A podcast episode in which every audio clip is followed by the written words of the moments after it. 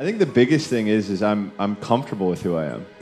You know, I think for so long I really just looked as looked at myself as kind of this kid that was a talented swimmer that just went up and down the pool, and I didn't really know who I was as a person, and and I was to the point in my life where I didn't like who I saw in the mirror, and and um, I you know super ADD, so I'm always bouncing off the wall and have a ton of energy and kind of can't get me to shut up from time. So I always thought people were judging me and, and looking at me differently. And finally, after um, my most recent downfall in 2014, I just decided that the world is going to show, I'm going to show the world who Michael Phelps is. Save big on brunch for mom, all in the Kroger app. Get 16 ounce packs of flavorful Angus 90% lean ground sirloin for $4.99 each with a digital coupon. Then buy two get two free on 12 packs of delicious Coca Cola, Pepsi, or 7UP, all with your card.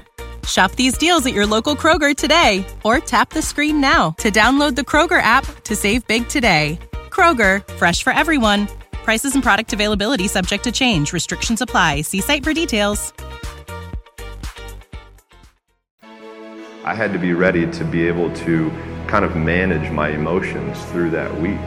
Yeah, winning a gold medal is absolutely incredible. There's nothing better than standing on the podium listening to your national anthem play after you just won a gold medal. But for me, I'm somebody who I knew that I had seven other events after the first day. So I have to throw that in the back of my head. I got to throw that race out. Even though if I, you know, even like in 08, I broke world record, won gold, you know, won my first gold medal. Like I was like, cool, like things are starting really well. So I have to put that behind me to then get ready for the next race.